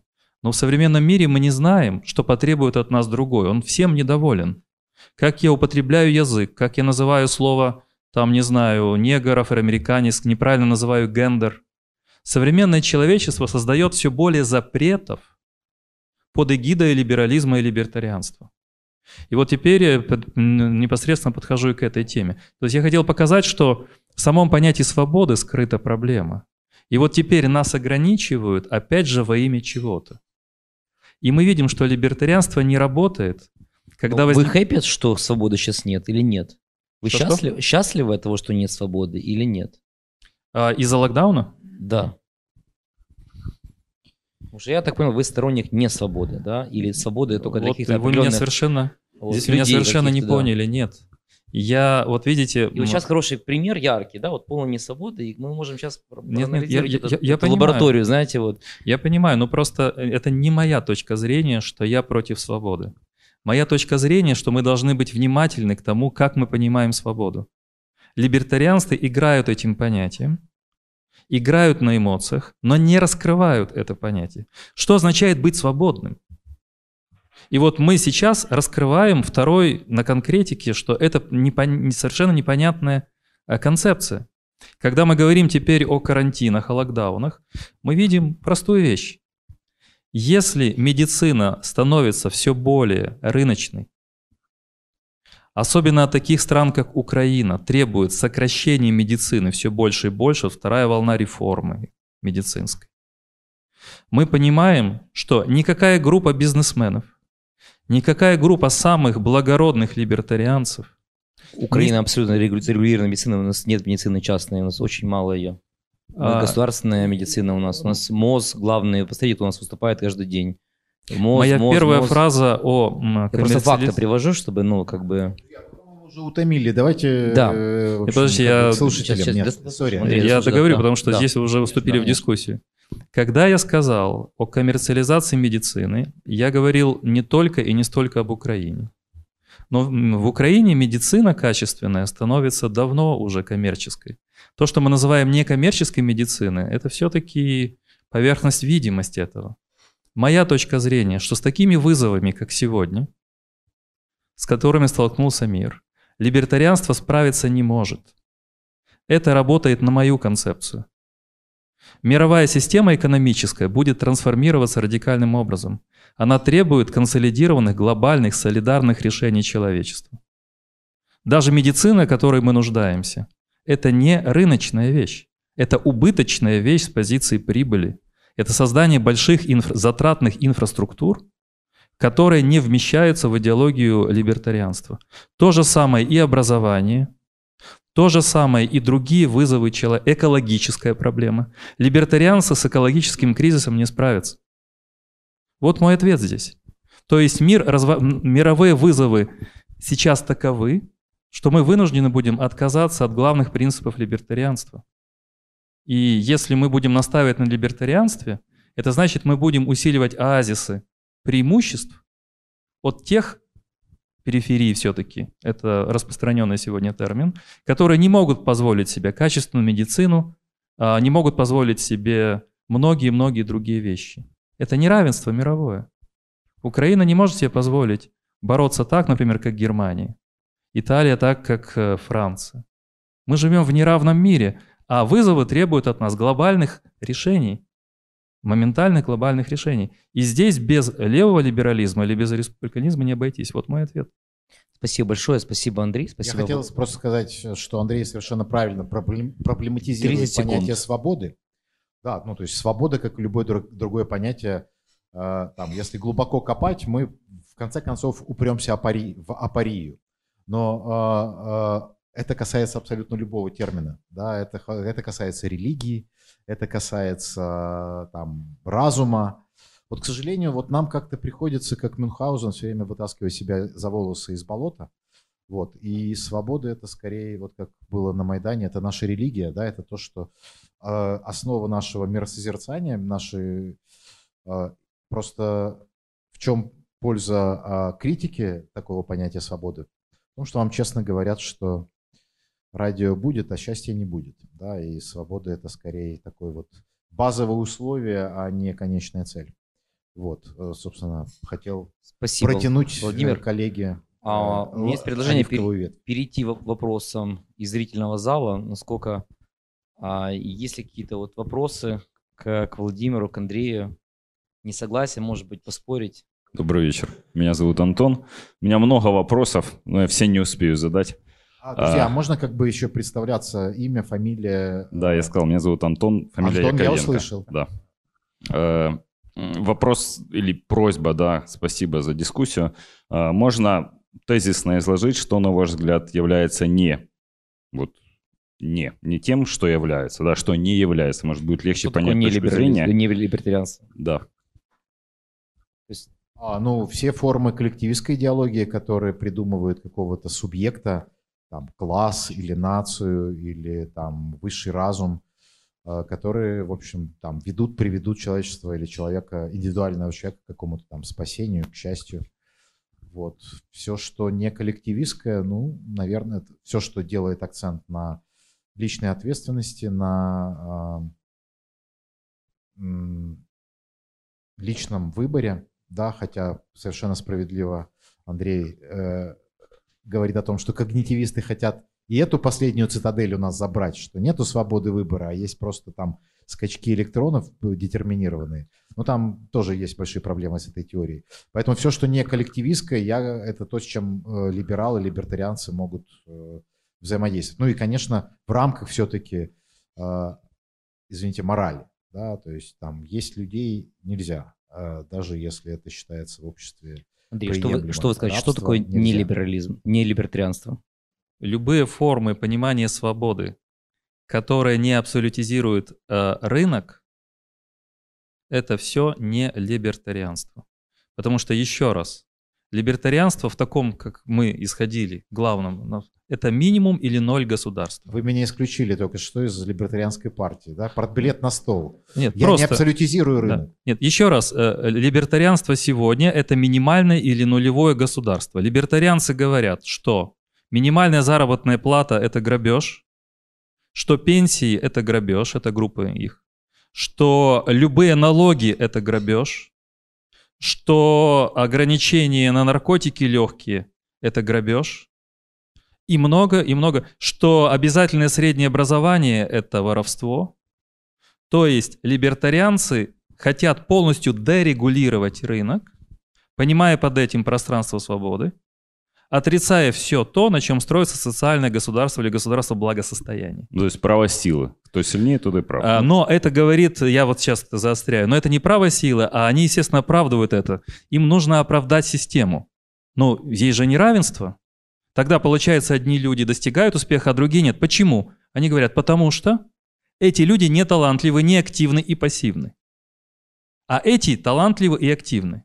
То есть они выстраивают эту систему. Поэтому я бы сказал, либертарианство – это небольшая часть, небольшой сегмент современной вот этого ландшафта. Ну, тут, э, Андрей, сидят два либертарианца вот, э, и... с вами, да, и как-то вот я слушаю, чего мы требуем, и я просто думаю, что это журнал «Крокодилы» мне сейчас показывают. А, Антон, э, вот, ну, ну, вы э, это соломенный человек, вы воюете с соломенным человеком, которого не существует. А, знаете, это очень э, интересный вопрос, правильный. Я, кстати, им озадачился перед тем, как прийти сюда, что является антилибертарианством. Так вот, это идеальный социализм. Вот мы с вами жили э, в Советском Союзе, вот, это был не стопроцентный социализм, вот, потому что там было 3% частной собственности, там эти огородики, там Э, ну, и, и, потому, и потому люди и не умирали, потому что социализм, он вообще не живучий. Поэтому Северная Корея, то есть э, антилибертарианство, это Северная Корея, это Советский Союз. Спасибо. Здравствуйте. Ю, Юрий Перч, идентификационный код 259 600. Говорите чуть помедленнее, я записываю. Да, я последние цифры не назову, а там вариантов комбинаторика дает много. Как раз вот затронули Советский Союз, а у меня вопрос такой, значит, смотрите, по идее, вот теоретический дискурс и спор и его накал, они говорят о том, что ну вот, ну есть какое-то противоречие, коль скоро есть эмоция, да, и, наверное, было бы хорошо проверить э, это там, различие и расхождение взглядов на каком-то примере из прошлого, настоящего или будущего. Мы попробовали ковид.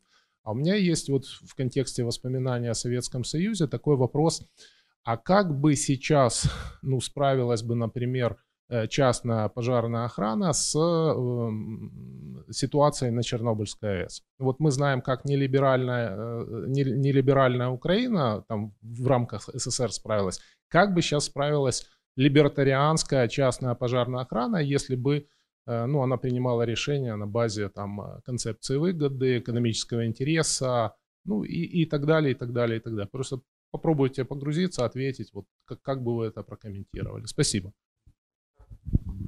Ну, тут вообще это вопрос э, мой союзник. Дело в том, что я все это переживал, все-таки уже зрелый пожилой человек. И когда э, стали публиковаться в моей юности эти книги, но ну, я стал их апологетом. Ну, я Хайека прочитал в 19 лет, и Фридманов, и прочих, и прочих. Это было потрясающе, потому что мы находились в идеологических рамках. Но мне кажется, что здесь и роковая подтасовка. Мы создали из этой системы монстра, из той системы мы создали световую систему, а, и отсюда наш капкан. И э, я мутно сегодня говорю сложно из уважения к слушателям. Моя задача ломать очевидности. Я хотел бы, чтобы мы ушли сегодня после нашей беседы не с пакетом дефиниций, а с пониманием того, что многое, что нам казалось очевидным, совершенно другое. И вот я совершенно пора сказал, не только, мне кажется, советская система с ковидом бы лучше справилась. А, ну, и на самом деле просто есть же counterfactual, да, есть авария на Фукусиме, вот, и если кто знает, как устроена пожарная охрана в Японии, подозреваю, что она там какой-то муниципальный уровень. А, смотрите, на самом деле вот ваш вопрос, он мне напомнил еще э, то, о чем сказал Андрей, что типа, а, значит, public health, да, рынок никогда этим не будет заниматься. А, почему? Если это страховая модель, если мы, учитывая в этой модели, там, нашей модели а, будущих cash flow, учитываем в том числе э, потенциальный прилет черных лебедей, да, и правильным образом это финансируем, правильным образом э, резервируем риски, правильным образом делаем пулинг этих рисков. Ну, я не вижу, почему концептуально это может э, работать э, хуже, чем э, вот, система, которая построена исключительно на административном каком-то давлении. А, все знают, да, что там куча функций, которые как бы потом стали отождествляться с public goods, да, то есть благами, предоставляемым государством, они прекрасно функционировали в частном режиме. Те же самые маяки, да, известный пример. Да, это был частный бизнес. Поэтому мне кажется, что тут э, просто нужно смотреть, что в данной э, институциональной ситуации возможно. Да? Э, страховая пожарная компания в Украине, какова она сейчас и какой она будет еще там в ближайшие, я думаю, 40-50 лет, невозможно. Я думаю, что даже не нужно тратить силы и время на это. Да?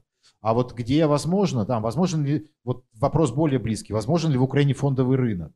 Вот, это более практический вопрос, и мне кажется, про него интереснее э, было бы поговорить. Ну и заодно, конечно, хотелось бы, чтобы те пожарники, которые есть, все-таки приезжали на вызовы, вот как-то их там стимулировать. Ну, то есть справилась бы нынешняя пожарная охрана с Чернобылем в Украине?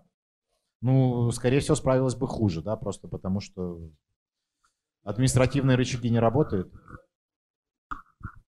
Да причем, это не, ну, бардак это не либерализм, сори, извините. Коррупция это не либерализм есть детей и, там, не знаю, насиловать э, женщин, это не либерализм. Так, можно, Юра? Да, спасибо. Да, Я, а, у меня есть предложение. Сейчас очистить стол от всех, и, от всех, э, от всех измов, да, и изобрести новый изм. А, и произвести такое антилиберальное, либертарианское действие коллективное – Э, Владимиру, Владимиру и Андрею. Например, учитывая те вызовы, которые сегодня у нас есть глобально, а глобальные вызовы стоят перед всем человечеством, а не перед отдельно взятой страной. Соответственно, нам сложно с ними справиться, если мы будем двигаться в тех концептах, моделях, в которых жили последних 200-300 лет. В концепте, когда государство конкурирует за территорию, за ресурсы и не обращают внимания на все остальное – вот если бы мы изобретали сейчас некий новый изм для того, чтобы с одной стороны оставить конкуренцию и свободу, но с другой стороны добавить больше коллективных слаженных действий против этих вызовов, а какие принципы или какими бы принципами должна обладать эта новая изм-система? Вот просто попробуем покреативить. Всегда сначала слово, а потом материальный мир. Для меня это слово древнее, я его всегда упоминаю. Политика общего блага и экономика общего блага. А это не частные вещи, это требует более высокого уровня координации. Ну, я думаю, что ответы на ваши, ваши Сергей, вопросы, вот а, я не хочу моделировать, да, я просто думаю, что как оно будет. Да, оно, э, мы говорим про глобальное потепление, мы говорим про пандемические вызовы, потому что как бы много еще бродит по лесам Африки и Азии а, нераспознанных вирусов, на которые непонятно как а, будет реагировать э, организм. В общем, это все будет решаться в процессе политической борьбы. Да, это потому что, на самом деле, ну, как предпринимать коллективное действие в отношении глобального потепления? Мы будем вообще э, определять степень достоверности угрозы, да, будем определять стоимость, да, не будет ли стоимость решения этой проблемы выше, чем сама проблема. Да, э, поэтому, мне кажется, это такой сложный, э, э, э сложный вызов, да, что никакой ООН, конечно, никакой Парижский договор к этому нас не приведут. Это будет результат живой истории борьбы групп интересов, борьбы стран, вот. И измами тут не очень поможешь.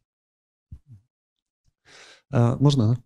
А, Андрей, вы немножко рисуете такое э, мрачноватое будущее, да, когда роль государства будет увеличиваться, и мы уже, в принципе, сейчас видим поползновения такие фискальные по всему миру, да, но если мы посмотрим на государство, то есть государство это же ну, не просто э, какое-то образование, это люди. И э, давайте посмотрим на наше государство. Оно ну, не то что несовершенное, оно э, вообще какое-то отвратительное. А если мы там будем смотреть на те же европейские, посмотрим на то, что в Америке происходит, да, то есть происходит та же эрозия морали, э, да, соединение где-то корпорации влияют на ту же политику государств. И если такое государство будет вмешиваться, если будет увеличиваться его роль, э, будет ли это эффективно? И э, может с другой стороны зайти, если нужно увеличивать роль государства для того, чтобы отвечать на вот эти глобальные вызовы, то может как можно строить такое государство и как э, ну, может тот же бизнес, э, как э, тот же либерализм может влиять на построение такого государства? То есть оно должно быть каким-то э, идеальным. Да, это открытый вопрос. Во-первых, мы, Сергей, вопрос, мне кажется, был не только в том, что отдельное государство что-то может сделать. Сейчас и государства не смогут справляться с этим уровнем проблем. Поэтому я говорю не о вмешательстве государства, ни в коем случае. Здесь мне нравятся некоторые либеральные принципы, до которых мы не доросли. Вот здесь бы сейчас отпускать средний бизнес и дать ему там лет на 10 э, возможностей развиваться. Я говорю не о том. Я говорю о мышлении, которое выше свободного рынка. Нам нужно не влияние государства, а корпорация надгосударственных структур, взаимодействие их. И вопросы э, этих инфекций, пандемий. Нам говорят специалисты, что их будет все больше. И э, изменение климата. Они требуют другого мышления, надгосударственных структур. Но мы к ним не готовы, потому что существуют все-таки большие разрывы между благосостоянием государства. Я назову три, три вызова. Экология, инфекции и иммиграция. Миграцию, иммиграцию нельзя решить в вопросах тех или иных государств, потому что в Африке увеличивается катастрофически население. Индия и Китай – громадное количество населения. Все эти люди будут ехать там, где лучше.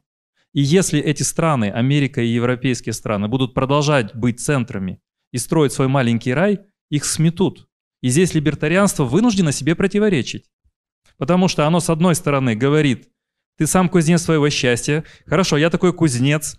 Либертарианство, кстати, за открытые границы, за триллионы Совершенно верно, но оно здесь разрушительно. Оно не все, некоторые группы за открытые границы. И вот представьте, я такой либертарианец с, с мешком э, своих сбережений, стучусь в ворота, значит, не знаю, Европейского Союза или Соединенных Штатов Америки.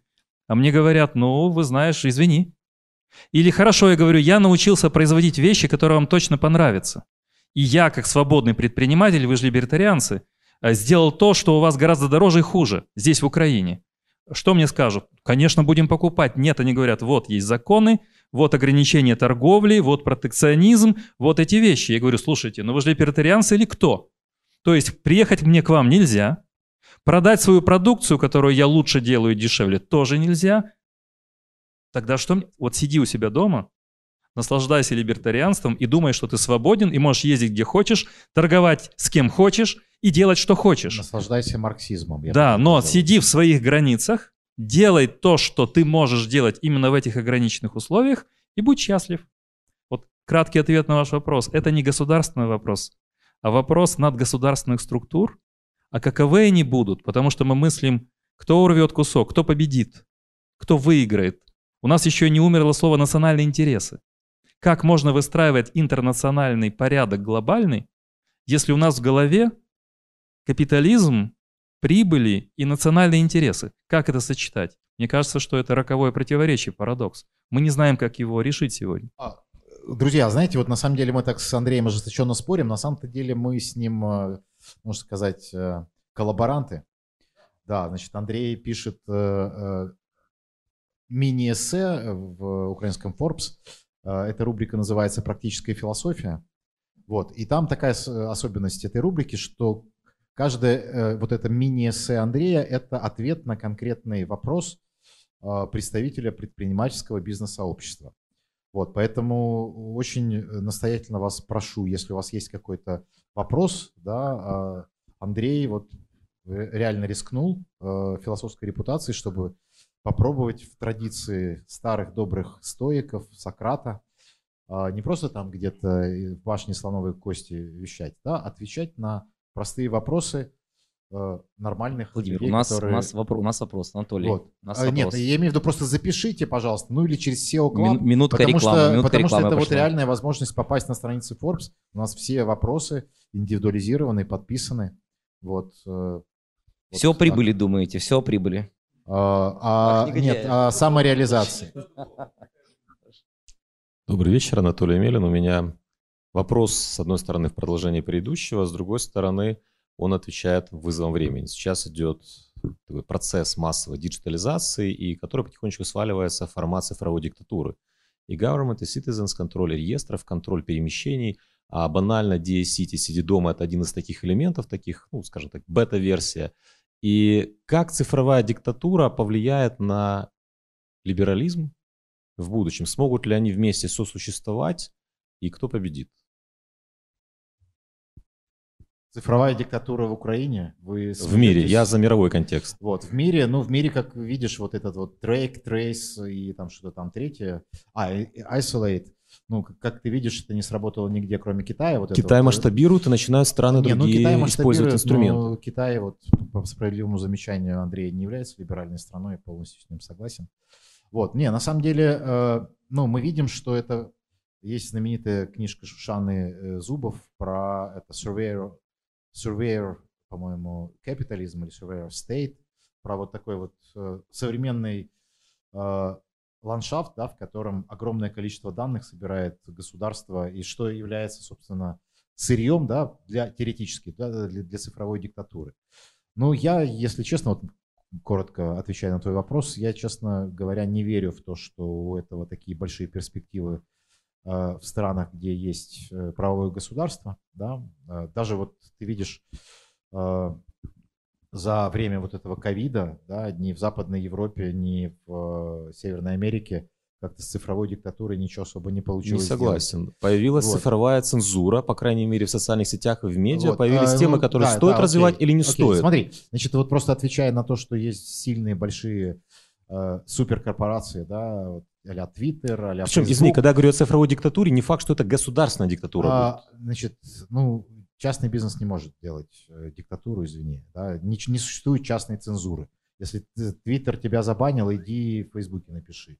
Или напиши там, это не цензура, да, это в конце концов ты подписал, да, соглашение пользовательское, да, там это предусмотрено. Это не цензура, это частный собственник использует так, как считает нужным. Вот. Э, но это вот как бы важный, важный момент. Я считаю, что как раз 20-е годы 21 века мы увидим такую очень серьезную и трансформацию, и плюрали, плюралитизацию да, вот этих монстров, да, которых мы сейчас, э, социальных сетей, да, которые, как выяснилось, не только много хорошего, но и кучу ну, лишнего, да, э, нежелательного, негативного создают. Поэтому я думаю, что вот как бы у правового государства, да, э, у Э, либеральных стран ну, есть все шансы и избежать цифровой диктатуры, и они ее избегут. Ну, я бы продолжил рассуждение Владимира, и первая фраза очень простая. Либертарианство не выдержит этого вызова. Потому что, как в случае ковидом и локдаунами... А что значит не выдержит? Мы что, у власти? Нет. Ну, нет, я не понял, что не выдержит? Нет, я поясню. Мы прекрасно себя живем. Да, давай послушаем э, тезис до конца. Не, ну... Э, посмотрите, если я говорю кратко, понятно, что я открыт для критики, я готов слышать критику. Но я объясняю. А, потому что а, здесь свобода, нужно, нужно ее корректировать еще максимально эквилибристски. Поскольку мы говорим, ну, моя свобода выражать свою точку зрения. И техно технологическая революция, вот давайте я такой хитрый э, взламыватель э, либертарианства, я говорю, слушайте, я свободный человек, я хочу высказывать любую точку зрения. Мне говорят, нет, это экстремизм, это hate speech, это о ковиде не говорить, это о Байдене не говорить, о том не говорить. И получается, что с одной стороны, э, я говорю, так вот, технологии дают мне возможность проявить свободу, а постепенно-постепенно будет на эту свободу наступать. И мне кажется, что здесь нужно будет уже сорвать маски и сказать, извините, мы должны контролировать. В октябре этого года всего месяц назад. Начались кампании, вот я был уверен, что это произойдет. Атака на вот этих больших э, цифровых миллиардеров. Начались э, еще более серьезные вопросы с их э, демонополизацией. Потому что игра в частный бизнес прекрасна, но это, капитал, это вещи триллионы долларов. Мы говорим о том, что это частный бизнес, но они превышают масштабы любой европейской страны. Любой. Мы говорим, ну не знаю, все, все эти монстры, они уже не являются частным бизнесом. Здесь мне кажется, что либертарианство достигло точки невозврата. Каким бизнесом они являются? Сори. Каким? Facebook, Microsoft. Они де, де юре частный бизнес. Но де-факто по капитализации, по масштабам влияния, по финансам, совершенно не частный бизнес. Это раз. Во-вторых, они ведут себя не как э, laissez потому что они не допускают конкурентов, они их съедают по частям и вбирают в себя. То есть они действуют не как либертарианцы, а как акулы, которые не допускают конкуренции. Как любой бизнес сражается с конкурентами. Причем ну, ну, в любом бизнесе есть конкуренция. А в таких вещах, как, например, Amazon, э, Facebook, или там я могу называть другие, другие вещи, я не вижу конкурентов. Что это за свободный рынок, где нет конкурентов? Что это за свободный рынок, где существуют монополисты? И поэтому государство начинает диктовать, идти э, в банк и пытается их атаковать из государственных соображений. Это называется вторжение государства в частный бизнес. То есть мы, я говорю, что это парадокс. Получается, что если следовать букве либертарианства, нельзя трогать эти системы. Но они ведут себя не по либертарианским законам, и государство должно вмешиваться в их дела, опять же нарушая вот эти все вещи. То есть нарушают все. Мой ответ очень краткий. Переступают границы либерализма все. И эти цифровые монстры, и государство, которое хочет как-то их подчинить. И Твиттер. И если вы читали, это было по поводу а, и других вот этих монстров, уже Соединенные Штаты, уже их институции посматривают на то, чтобы каким-то образом контролировать эти вещи. Естественно, ни одно государство не, по, не потерпит такую мощную инструмент влияния и знания всех нас. Поэтому нас ждет совершенно нелиберальное ближайшее десятилетие. Я вам гарантирую. Эти монстры будут атакованы государством, они будут звать к своим адвокатам. Это будет очень серьезный процесс, срывание масок с вот этих Слушайте, вот... но вы же говорите, что эти монстры не либеральные. Соответственно, государство, которое их прижучит... Не, ну это просто какой-то вот пучок а, противоречий. Я бы тоже хотел Анатолию ответить на этот вопрос. Я верю в то, что будет цифровая диктатура. А здесь очень просто... Э, будет цифровая диктатура, конечно, будет. А почему? Вот же вопрос не в технологиях. Технология – это дубина. Вопрос, в чьих руках эта дубина. И я полностью согласен с Андреем, что эту дубину заберет себе государство. А, действительно, а, высокие технологии, там, информационная, информационная революция, она, с одной стороны, сделала людей свободными, да, потому что мы все начали сразу коммуницировать, это большой толчок, большое развитие, прогресс вообще всего человечества. Но тут вопрос, еще раз, вот мы, ну, к сожалению, я был сегодня модератором, да, вот, а, но, но вопрос в том, что государство это такое зло, которое который возьмет эту дубину. Владимир, а у вас в новой сразу... почте цифровая диктатура? А, с, с, нет, смотрите, Цифро... Вам удалось построить цифровую Нет, диктатуру а в отдельно взятой компании? Смотрите, на, на самом деле вот это, это разные вещи. Э, когда бизнес частный, да, когда действительно настоящая конкуренция, это нормально. Это ЛЦФ как раз не вмешательство государства. ЛЦФ не может быть в частном бизнесе. Вот. Но а, проблема в том, что есть некий монстр, да, это государство. И, конечно же, оно в любом случае приберет себе а, Э, ну, эту, эту дубину и будет этой дубиной пользоваться. И диктатура может быть только от государства, диктатура не может быть от бизнеса.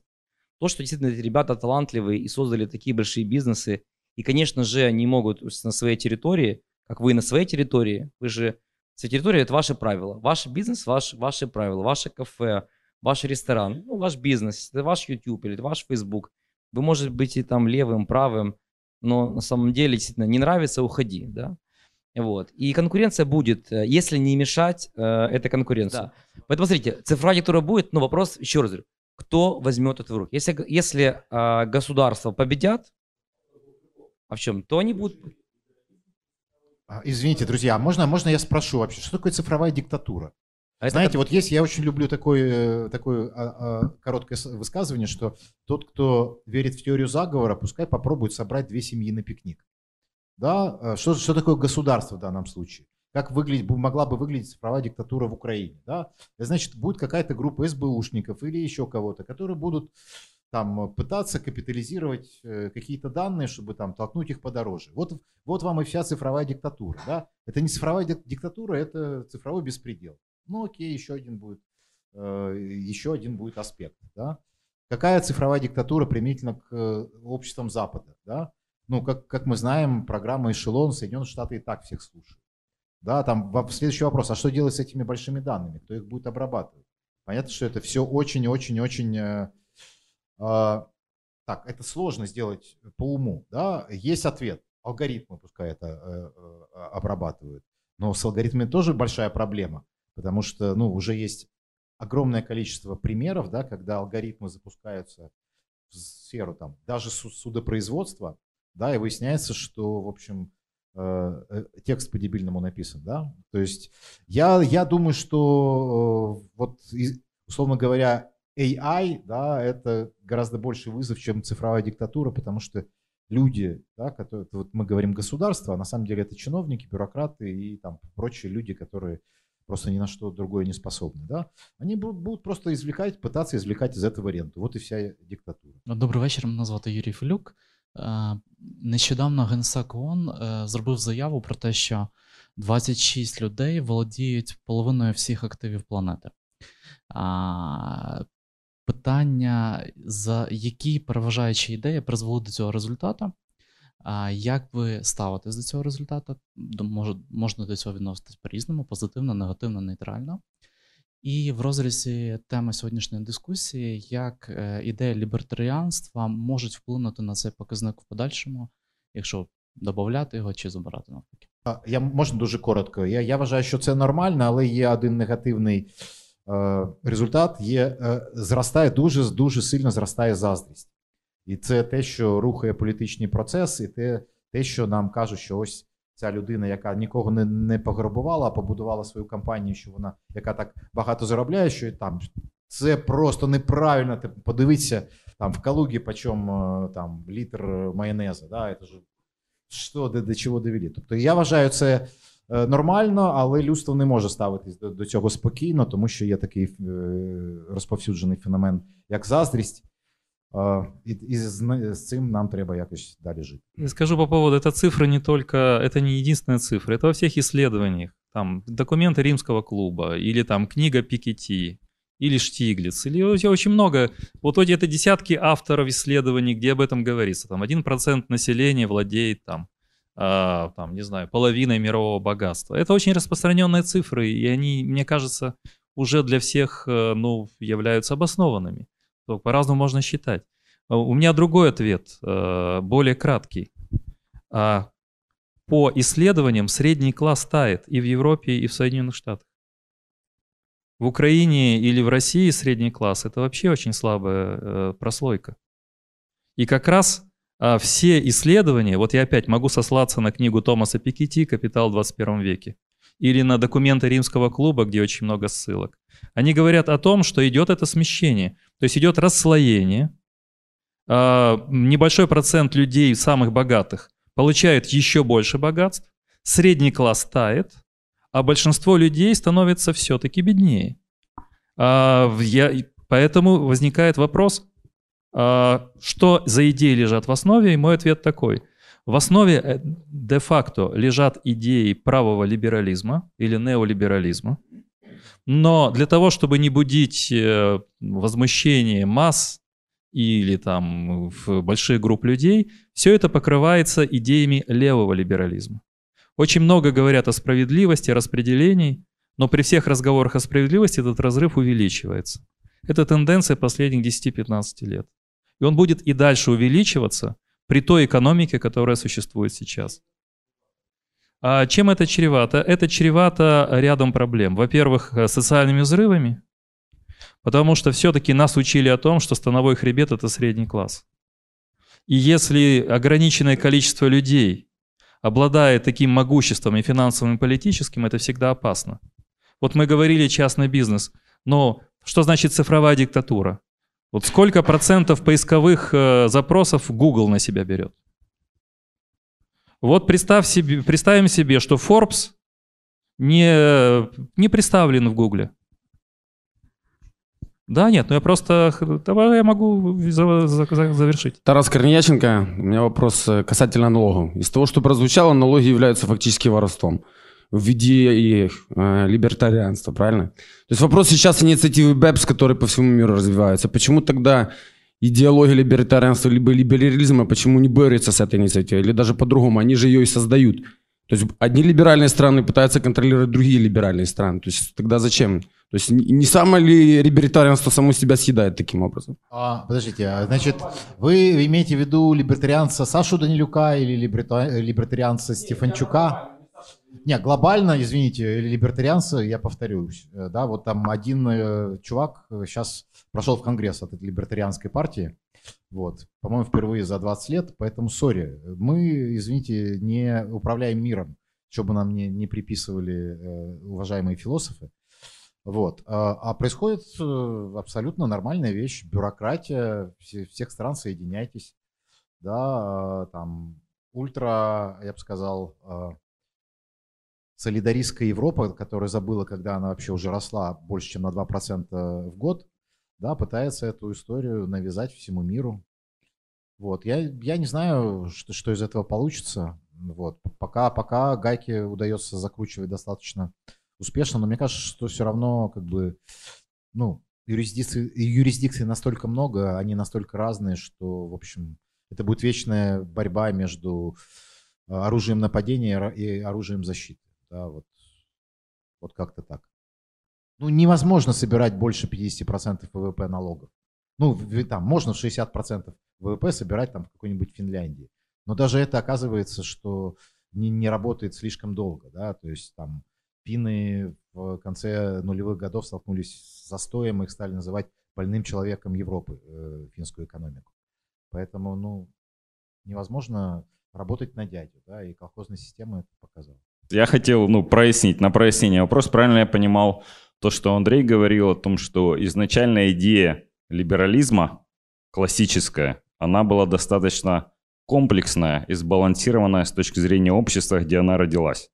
Впоследствии кража или, скажем так, отказ от фундаментальных социальных, моральных каких-то аспектов и выведение экономики как главного и основного, да, привело к тому, что это понятие сейчас размыто, и им ну, извините, все, кто не попадя оперирует, не понимая, ну, смысла этой идеи. То есть на уровне идеи, то, что сейчас все называют там либеральная идеология, там, или как-то с этим связано со свободой, это, ну, там, манкирование, как угодно можно назвать. То есть это искажение изначального смысла, заложенного философами, да, обывателями, которые используют это в своих целях. Ну, вот как-то так я понял. А, Сергей Башлаков. А, я бы к Андрею хотел обратиться. А, мне, в общем, интересно смотреть ваши видео, читать вас. И э, я тоже, кстати, как и Володя, считал, что вы ближе к либертарианцам, чем Ну, или сегодня роль такая была, я не знаю. Либералам. К либералам. Можно брать. Дело, дело в чем? Дело в том, что а, вот сначала немножко была путаница в этих терминах либералы и либертарианцы, все смешали в кучу. А, на самом деле это очень разные понятия на сегодняшний день. Либералы и либертарианцы. И почему э, термин сам либертарианство возник? Потому что термин либерализм украли левые у правых. Узурпировали, да. Здесь узурпация произошла как раз в другую сторону. И то, что вы, Андрей, говорили, это так, такая определенная манипуляция, потому что вы э, грехи левых перебросили на правых, на либертарианцев, что либертарианцы узурпировали что-то. А им пришлось чуть ли не выдумывать новый термин, чтобы их не путали, чтобы как-то субъективизировать себя. Потом э, то, что я вначале услышал, меня вообще как-то поразило. Я нигде не слышал, не видел и представить себе не мог, что кто-то может представлять э, в виде либертарианского течения марксизм, социализм, там, это, это антиподы. Это не есть течение либертарианцев. Э, это как раз история либералов, которые украли этот термин, и э, сейчас э, под видом гуманистических каких-то свобод пытаются преподать, что вот мы есть настоящие борцы за светлое, моральное, хорошее, экологичное, опять же. Э, просто никто не говорит о том, кто за это заплатит. У кого заберут, чтобы раздать потом, да? Либертарианство мой оппонент. Потому что, и вот я просто раскрываю карты. Потому что я исхожу из понятия э, ответственного, просвещенного, активного гражданина.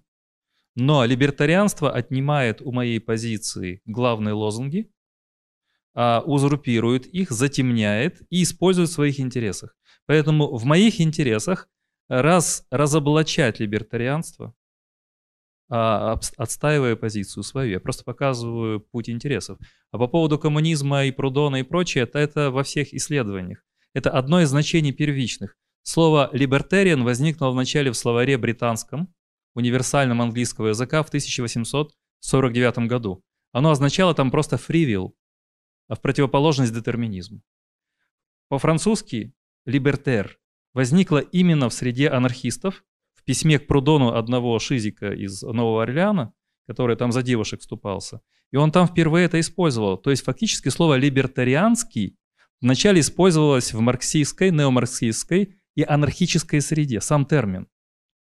И он стал использоваться только в середине 20 века вот теми либертарианцами, о которых вы говорите. Поэтому мы не можем упускать, понимаете, этот период, он очень важен либертарианцы, есть и социалисты, анархисты и так далее. Ну, э, давайте, давайте как бы уже к, к, к заключительному слову. Потому что ну, просто э, очень интересная дискуссия, мы, я думаю, еще часа два можем говорить. Да. Не, просто Сергей, спасибо за то, что ты вернул мораль и солидарность в наше общее, все, все пока про, проигрывающие учения. Вот. Но это реально важно. Э, не надо нас изображать монстрами. Шизик, который там в Новом Орлеане за девушек вступался, ну прям молодец. Ну, да, согласен. А у меня есть предложение завершить нашу э, интересную дискуссию. Спасибо всем большое. Спасибо, Владимир. Спасибо, Андрей. Надеюсь, больше узнали.